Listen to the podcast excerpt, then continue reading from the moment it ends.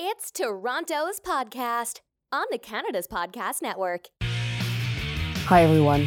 I'm Celine Williams, an international speaker and business strategist, and I'd like to welcome you to Toronto's podcast. We are part of the Canada's Podcast Network, your source for great insights for entrepreneurs from across Canada. I'm really excited today to be interviewing Scott Stirrett. Scott is the founder and CEO of Venture for Canada, a national charity that develops entrepreneurial leadership skills in young Canadians. In 2019, over 350 young Canadians from coast to coast accelerated their careers through Venture for Canada's programs. Scott, thank you so much for joining me today. Uh, thanks so much for having me, Celine. Looking forward to talking with you.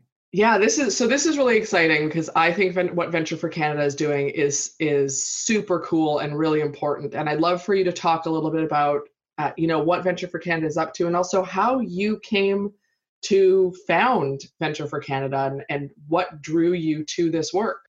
Sounds great. Uh, so I'll first start with uh, an overview of what uh, brought me to start Venture for Canada, and then the second part, which is an overview of, of what Venture Canada is currently working on. So, with regards to the first question, how did Venture for Canada first get started? So, when I uh, I grew up in Nova Scotia, and then I went to university at Georgetown uh, University in the United States. And while I was a student at Georgetown, I saw a program called Venture for America, which was uh, founded by an in- individual named uh, Andrew Yang, who actually coincidentally ended up running for president and has now become uh, much more well known than he was uh, seven or eight years ago when he was first starting Venture for America.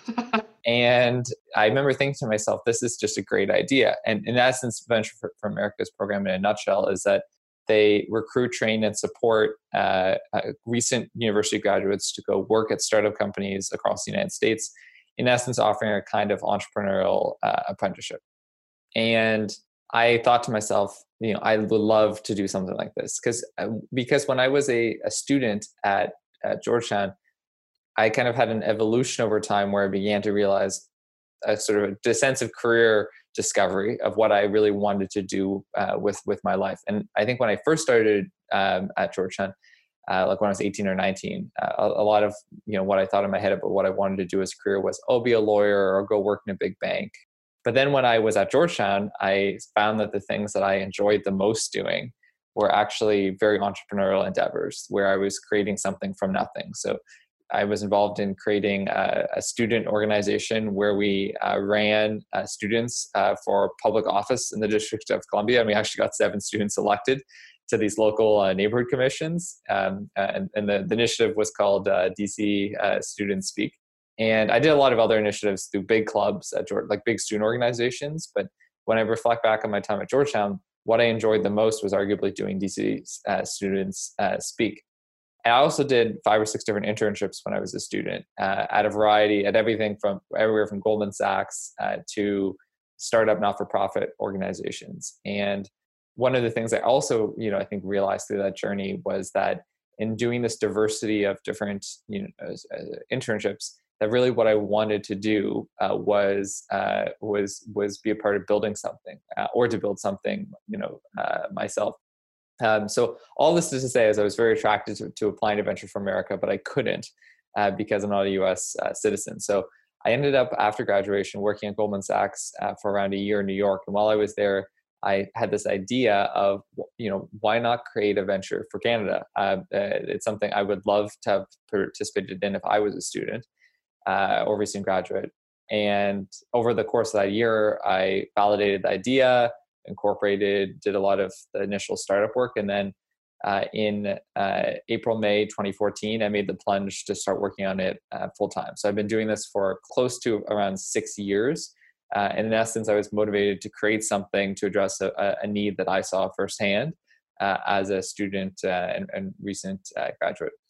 with regards to the second part of your question, which is about uh, what's Venture Canada up to uh, right now. So obviously we're you know in week one of uh, self everybody kind of self uh, social distancing uh, during this coronavirus situation. So in the, the short term, we are responding and being nimble with regards to the evolving coronavirus epidemic. But I would say longer term, one of the things we're really looking at is continuing to further grow our fellowship program. Uh, and our fellowship program supports recent grads to go work at startups uh, for 15 months upon graduation. Uh, and we currently operate in BC, Ontario, and the Atlantic provinces. And I think one of the things we'll be looking at doing for the fellowship program is growing that uh, across Canada and in, in particular uh, launching uh, French language programming. Uh, I would say uh, second major priority is continuing to grow our internship program. So two years ago, we launched the VFC internship program where we recruit, train, and support current students to go intern at startups in a kind of entrepreneurial co-op, and that currently operates in Ontario and Atlantic, or sorry, in Western Canada and Atlantic Canada. And one of the things we're looking at doing is potentially growing that internship program over time. Uh, and then I would say a third priority is looking at how do we uh, better support our alumni from our fellowship program who are increasingly rising in seniority in their own careers. And there are some initiatives we're beginning to do, like hosting our inaugural alumni summit. Overall, I think it's an exciting time. Some pause on some plans because of the current uh, pandemic situation, but longer term, I think that there's a lot of exciting things that we're, we're uh, excited to, to work on. No, that's great. I love. There's. I have so many things I want to talk to you about now, um, but I I do want to acknowledge. I love that you created something that, and it's so it happens so often with founders, right? Where you see a need based on your own life or your own experience, and you go out and create this thing that then solves this problem for a ton of people. So I, I love that aspect of this, but I think it's also really cool that how VFC has evolved and changed over the years you know i've i've known you for a number of years now and i've seen how it's grown and how many more people are running you know how many more students are are are running through students young canadians sorry are running through the program now and how it has expanded from recent grads to now internships and you're talking about supporting people after they've graduated through the program and i and i love that as you're doing this you're responding and growing in a way that's super effective for the same population of people, if you like. Uh, yeah, ab- absolutely. Uh, it's interesting. I was uh, Venture Canada leverages LinkedIn Learning as like a, a, learning management software for our fellows, but also we use it like as staff, and, and we also use it for the interns. And I was recently doing a not-for-profit like LinkedIn Learning module, and one of the things it talks about is like just the importance of not for profits being responsive to different evolving needs and changes and, and not just doing the same thing every single year.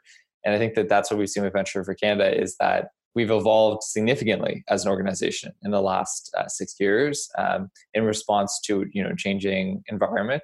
And I think that we're going to see continued evolution. I think it's just as, important for not for profits to evolve as it is for for profit startups or, or corporations. Great. I totally agree with that. And yet, they not for profits historically, not Venture for Canada, I appreciate that, but not for profits historically have not been great at evolving. And not all of them. It's a broad, I recognize it's a generalization, but you know, I worked in a not for profit for a while and they can get a bit bogged down in the bureaucracy of being a not for profit and getting stuck in, well, we need to do this thing to get our funding. And so they don't change and evolve. And I, I think it's really great that Venture for Canada, while teaching entrepreneurial leadership skills, has also kept a very entrepreneurial mindset, if you like, as an organization to be responsive and nimble and thinking about the you know the next problem they can solve.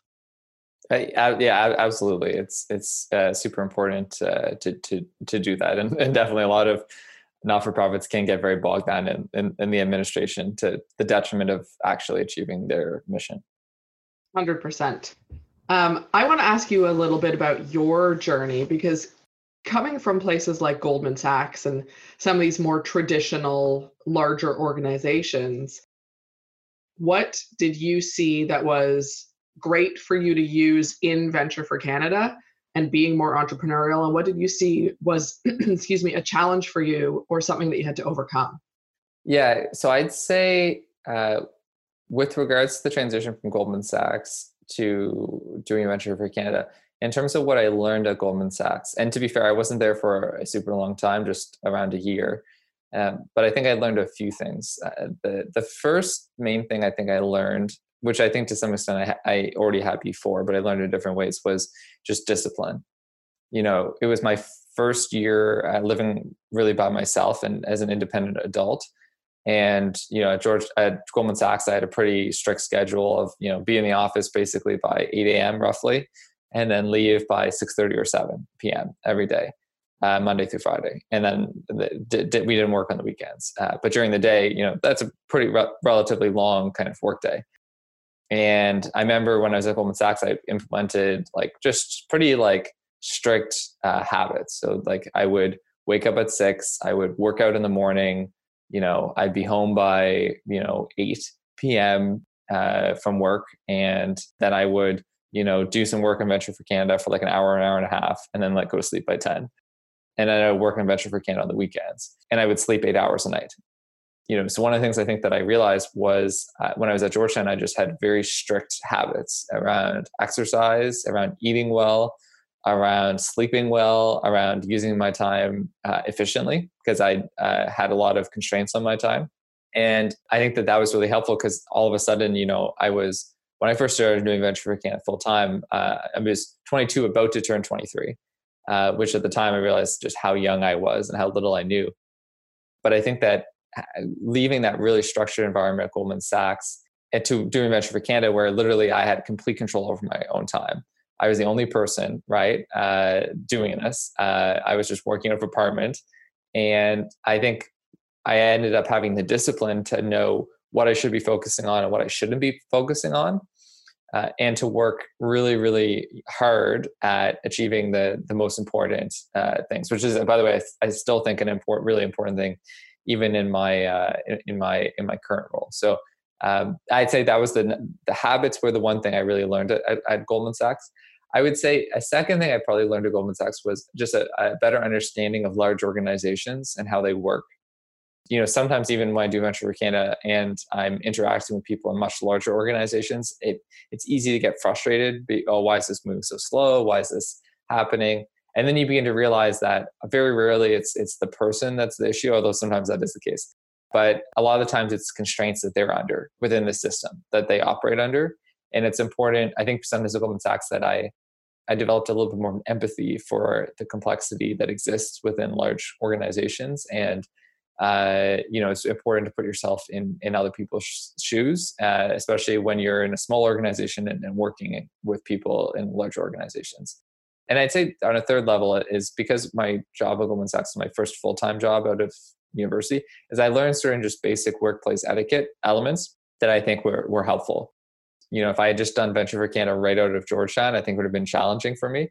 Uh, and having that year of just kind of learning, you know, everything from, you know, calendar etiquette to like a variety of just basic workplace things that, that I think were, were, were helpful with regards to sort of the second part of your your question which is in terms of what what did i not learn? I think as much as it's funny like the founder of venture for america andrew yang he wrote a book and in it he, he talks about um, transitioning from like being a, a corporate lawyer uh, to being a entrepreneur. And he talks talks about like the the need to like unlearn certain bad habits. And i do think you know sometimes when you're an entrepreneur, a lot of times, you know, there'll be advice, oh, go work in a big consulting firm or go work in a, you know, big bank and then go create a startup. And, and while I do think in the case of me, I, I actually think it was perfect. I spent around a year there. I learned certain basic things that I think were applicable for many different career paths. Um, but I don't think I necessarily learned any bad habits. I, I, I definitely think that people, sometimes if you are in an environment that is very non-entrepreneurial then one of the things that kind of happen is that you can uh, you can decrease your entrepreneurial skills based on the environment that, that you're in. I don't think that that was the case of uh, with myself and Goldman Sachs, but I do think it's something for people to because I think a lot of recent grads who are entrepreneurial make a mistake where they say, "Oh, I'm going to go work at a big consulting firm for like three years and then go create, you know, my own company." Which, by the way, sometimes works. But if you're in that situation for, if you're in a really large organization that perhaps isn't very entrepreneurial for like 5, 10, 15 years, it can really build bad habits um, uh, in terms of it's particularly if your goal is to one day become uh, become a, an, an, entrepreneur. So yeah, that that's a longer answer to your your question, but yeah, happy to you know further give background on, on any of those items. Well, it's I do not apologize for a longer answer. I, I love that, and and as someone who you know I ran a business then went and worked in corporate for 11 years right out of university. Uh, it was an unintentional 11 year journey. I can tell you that that what you're saying about creating those bad habits in sort of a bigger corporate environment is true. It, it's not easy to unlearn some of those things and it takes time and and so i appreciate what you're saying. I, I feel like that sort of year or two is not a bad thing to learn some of what you were talking about like the corporate etiquette. That's a real thing that you know if you are in any organization you're going to deal with people in any organizations. If you're starting a startup at some point you're going to be dealing with other organizations in some way. Having some of that etiquette will actually serve you in the long run and being too bogged down in the mindset of the corporate can also create some bad habits that you know take ages to get rid of. And i, I love that you had enough time to create some really strong solid habits and you were disciplined enough in your early 20s i would not have been to have done that and do and as effectively as you did it. And then rolled it into your role at venture for canada. Because my guess is that that understanding really serves the the the people who are going through venture for canada because you have that lens that can help them. Absolutely. I, and i think it's you know having that lived experience of of going through the process i, I think does help me a lot in in my uh in, in my current role. So uh, yeah i completely agree with that so i'm gonna i want to ask you about some of the trends that you've seen because you have a really unique view and interaction with people who are stepping into or interested in entre- being an entrepreneur, whether they're creating their own startup at some point or they just have more entrepreneurial leanings and want to work for an entrepreneurial organization because as we both know that that is a growing portion of the companies that are out there. So i want to ask you you know what you're seeing as trends in terms of the people coming through I, i'm going to actually break this down into a question at a time this time. So, what trends are you seeing in terms of the kids that are the students, the young Canadians that are coming through Venture for Canada, what they're interested in or what they want to learn more of right now? That that's a great question. I'd say at a very broad level, I think that now more than even 5 years ago, there is a desire uh, by young Canadians uh, to do a few different things. So I think one is uh, the ability to make like a meaningful impact in the work that they do. Uh, I think that this this existed. I mean, I graduated from university seven years ago, so not that long ago. But I would say that that seven years ago, that was absolutely like a trend uh, that that existed. And I'd say, you know, in 2020, that is something that exists even more. Is that people want meaningful like a meaningful work at, at, a, at a high level eh, or to create meaningful impact i would actually say sometimes that could be to people's detriment because they sometimes overlook the desire to make a meaningful impact over the desire to create meaningful skills which i would argue that sometimes uh, having uh, well i would in most cases having meaningful skills is how you create meaningful impact but uh, that's a separate point you know i'd say this second point in terms of what a lot of recent grads are looking for is I think that they're looking for a sense of community. I think in this technological world, we are more interconnected than we ever have been, but in some ways we can be more apart. And I actually think of all the social distancing in the last week has one thing that it has made clear is we're very social animals. And I think a lot of recent grads, when they're graduating from school, are looking for a sense of community in the workplace that they, they work in. Uh, so they're not just looking for colleagues, but they're looking for people who they can like socialize with more in general. Uh, and I think that's always existed, but I think that that is a the blurring between friends and colleagues. I think is something that has accelerated, which also actually brings with it problems. But I do think it's something people are, are especially recent grads, are, are, are looking for uh, with regards to kind of skills in general, I, I mean, it all depends on the person, right? Some people, if someone's interested in sales, they're looking to develop sales skills. If they're a developer, looking to develop different skills. So, you know, I think at the end of the day, people are still looking to develop skills within their workplaces, but it really depends on on what their kind of career aspirations uh, are. Yeah, I think that I think that that those are the, the three points that I, I'd give uh, for now. So I want to talk about skills for a second because, and not in a technical sense, but Uh, because Venture for Canada is very focused on leadership skills specifically, are you seeing any specific leadership skills that help people succeed or gaps that when when the, these recent grads are coming in that they just they don't seem to have a sense of certain skills absolutely if someone wants to lead and motivate other people one of the most important things that they need is the ability to manage themselves uh, and to motivate themselves and uh, to in essence like lead themselves right? And i think a challenge with many recent grads but also many people in general is you know there's such a desire to want to be a leader right? Or to lead or to manage people but i think before one does that one really does need to make sure that they have their own house in order. So i think that if there was one cautionary advice i would give a lot of recent grads is it's first focus on somewhat selfishly on yourself right? And make sure you have good habits make sure you have good mental health uh, make sure you are well positioned for success. And i think once you've done that you can then move on to you know trying to lead and motivate uh, others i mean i have i'm very biased in this so i would agree i do a lot of work in emotional intelligence so i, I would totally agree i think that is a foundational starting point is really getting your own house in order and starting there because we always think it's about the other person but you can't motivate, manage, help another person if you are not motivating and managing yourself to start with. Uh, yeah, 100%. I completely agree. Has there been any advice that you were given that was really meaningful to you that, you know, to get you to where you are right now in your career that you would want to share with people? Yeah, I'd say one, one, one piece of advice it's funny when I was leaving Goldman Sachs, I had coffee with my uh, the managing director of the team that I was on, uh, and she was a, uh, you know a, a, very high performing person, or she is a very high performing person.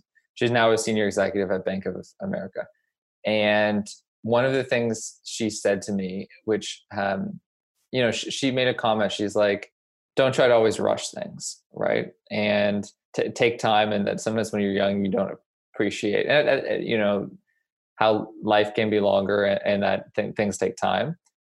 Uh, i think at the, t- at the time i didn't take i wasn't hostile to the advice. I think i just was like okay yeah sure. Here's this older person giving me this advice.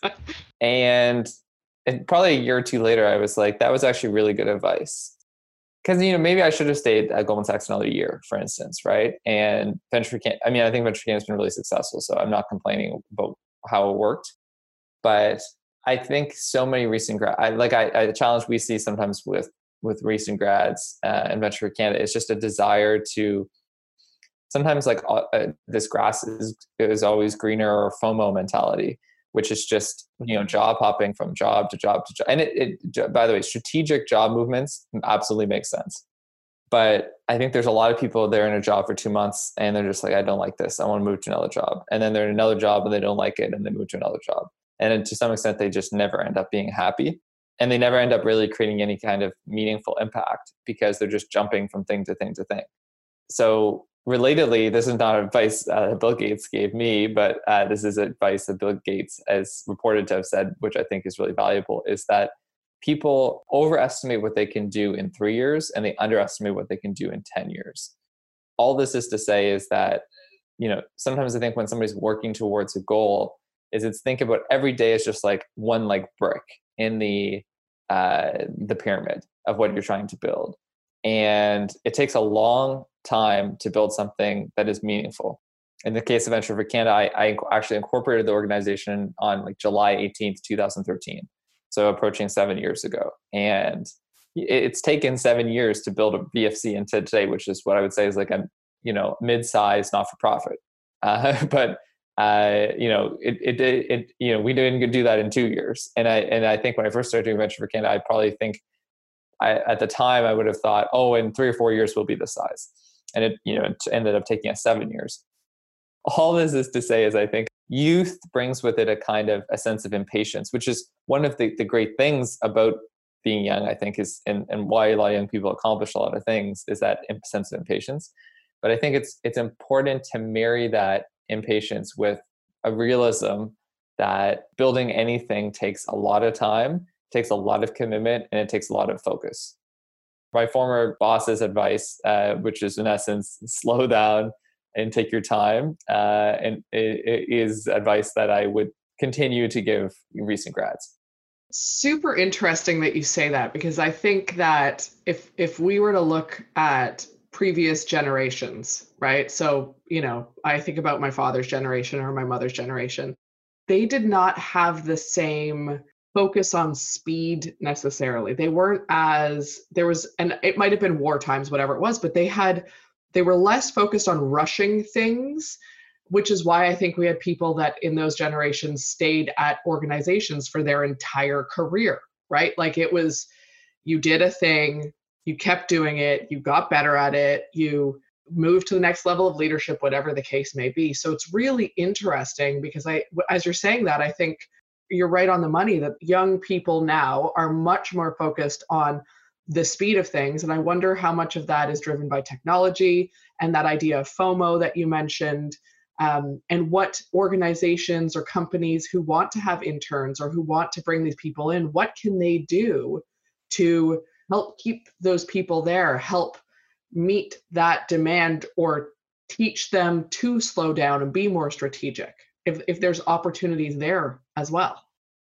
i think one is having proactive career conversations with people like really early on to set those expectations from the beginning uh, I think that that's super important to do. And by the way, just as at one kind of point related to kind of a hypothesis, I think of the generational shift is I think when you look at a lot of people, like let's say in the post-war period, right? And you know, I think of my my grandparents, uh, my my maternal grandparents are both still alive, and they were born in 1931, and uh, they had five kids. And you know, when my grandfather graduated from university, um, shortly you know after they they, they started having kids uh, you know they all of a sudden had five kids to support. And it was less about following your passion. It was more about okay how probably can we get you know food on the table right? I think you know in the case of my, my grandparents they were born in the great depression uh, in a very rural community in nova scotia where you know there was they grew up in houses that didn't have electricity or running water I think, you know, for them, it was more about survival.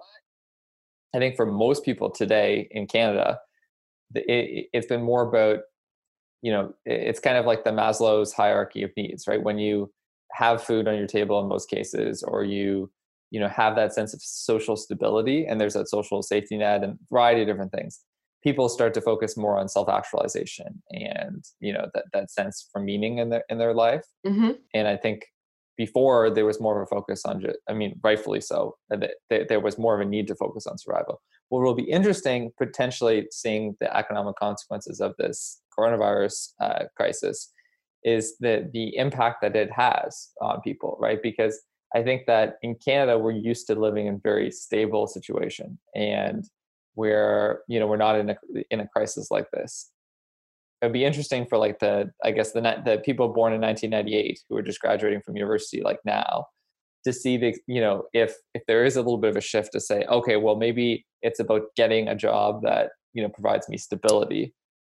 It's about meeting my basic needs and it's less and solely just about finding you know work that that aligns with you know their values 100% um, and who knows? I, I, it'd be interesting. If, I mean, a lot of it depends on the severity of the economic crisis. But I, I yeah, I wonder if if if uh, if if the current situation could could impact people's young people's perceptions or goals a little bit.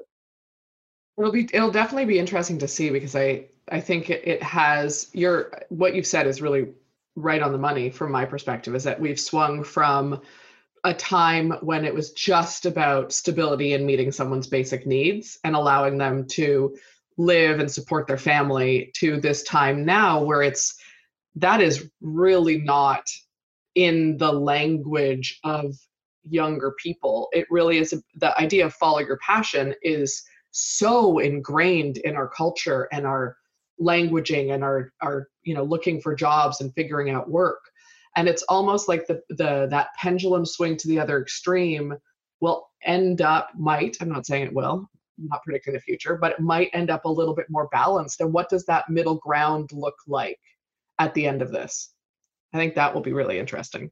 And I'd say my caveat is that I mean, in any generation, there, there's certain so there's certain people I know in my, my, age or younger who are very focused on just meeting their basic needs, right? And different people have economic circumstances or just different life goals, right? So I would absolutely say that even you know there's some people who are more just focused on that, but I do wonder if that, that there is that sort of shift in, in equilibrium. Um, so anyway, t- only time will tell. But history uh, history doesn't repeat itself, but it often rhymes.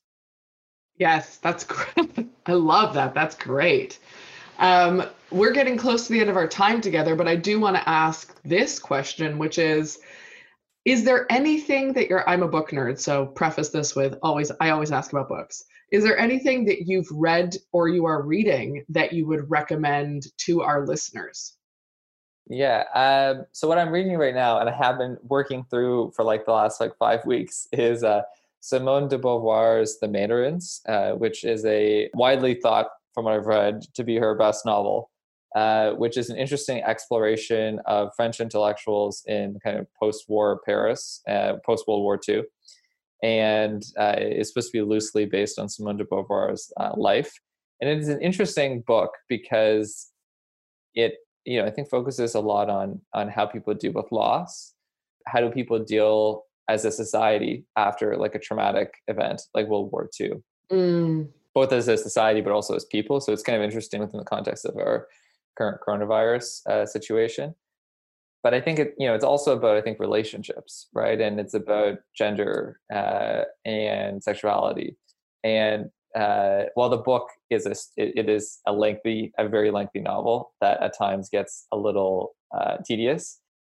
I have enjoyed forcing myself to read it in, in many ways because while not always the most en- enjoyable at the time while reading it, uh, and I'm around like 685 pages of 730, so I'm almost almost on the book. But uh, I have really enjoyed it, um, and I, I recommend people read fiction yeah. So anyway, Simone de Beauvoir's The Mandarins. Uh, I, uh, you know, when I'm asked this question, I often revert to what I've like most recently read, and I, I really did enjoy that. In terms of nonfiction, what I read this year, so the last five weeks has been reading that that one book because it's taken me forever.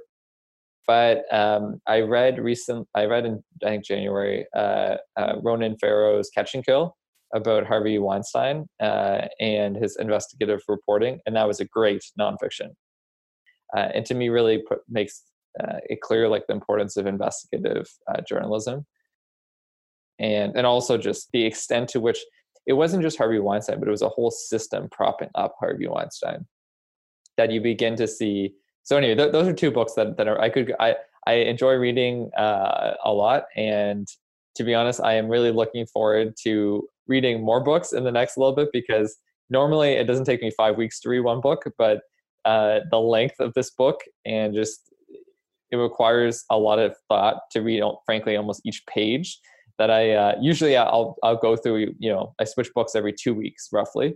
Uh, so i'm looking forward to uh, reading some more easily digestible but but uh, one thing is i'd say is that i actually think sometimes it's really good to like force yourself to read books that maybe at the time are a little you know not the most enjoyable but then those are sometimes the books that you reflect on the most you know years and years later and and really giving them the time that they deserve i think is super uh, important because there's often so much packed packed within one of those books. My absolute favorite author is robert caro who is a uh, biographer. He's won uh, two at least one pulitzer prize if not two. Uh, and he has a great four part series on lyndon johnson that is a, fantastic read. He has like it's I think close to three thousand pages worth of content, uh, but is you know I think it's much more about Lyndon Johnson. The books are really about power. They're about government. They're about uh, the, you know the human drive. They're about ambition. He actually still has not. He has a fifth book that is he's in his 80s, so hopefully uh, his health uh, remains well. But he has one more book that he needs to publish in the Lyndon Johnson series. oh wow! It, it's absolutely great. He also has a 1500 page like book on uh, Robert Moses, who was uh, kind of the signature urban planner of New York City and really arguably the most influential person in New York City for like 40 or 50 years. He won the Pulitzer Prize for, for that book, and it's called The Power Broker. Uh, but I would say of any book I've read, The Power Broker has probably had the biggest impact on me and is, you know, arguably my favorite book of of all of all time. And it is a obviously a nonfiction too. So um, anyway, I, I could go on, but but I, I figured I would mention two of my most favorite recent books, and then my, what are my uh, what's my favorite author and what's my favorite book of all time.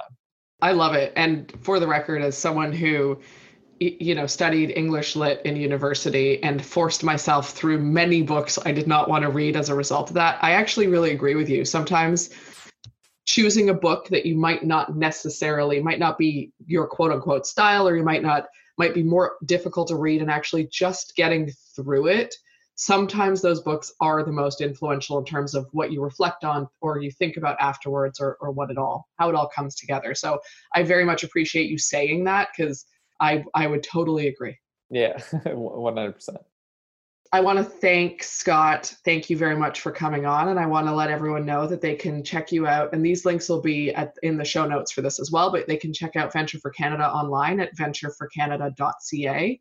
And if you want to learn more about Scott personally, you can check him out online at Scott Stirrett, and that's S T I R R E T T dot com. Scott, thank you. It's always a pleasure chatting with you. I really appreciate you taking the time. Thanks. It was great speaking with you as well, Celine. Thanks everyone for taking the time today to listen to Toronto's podcast on the Canada Podcast Network. If you enjoyed the podcast today, please make sure to write us a review on iTunes and share this episode with a friend. You can also check us out online at canadaspodcast.com, where you can listen, discover, and engage, and learn more about what other entrepreneurs are doing across the country. See you next time.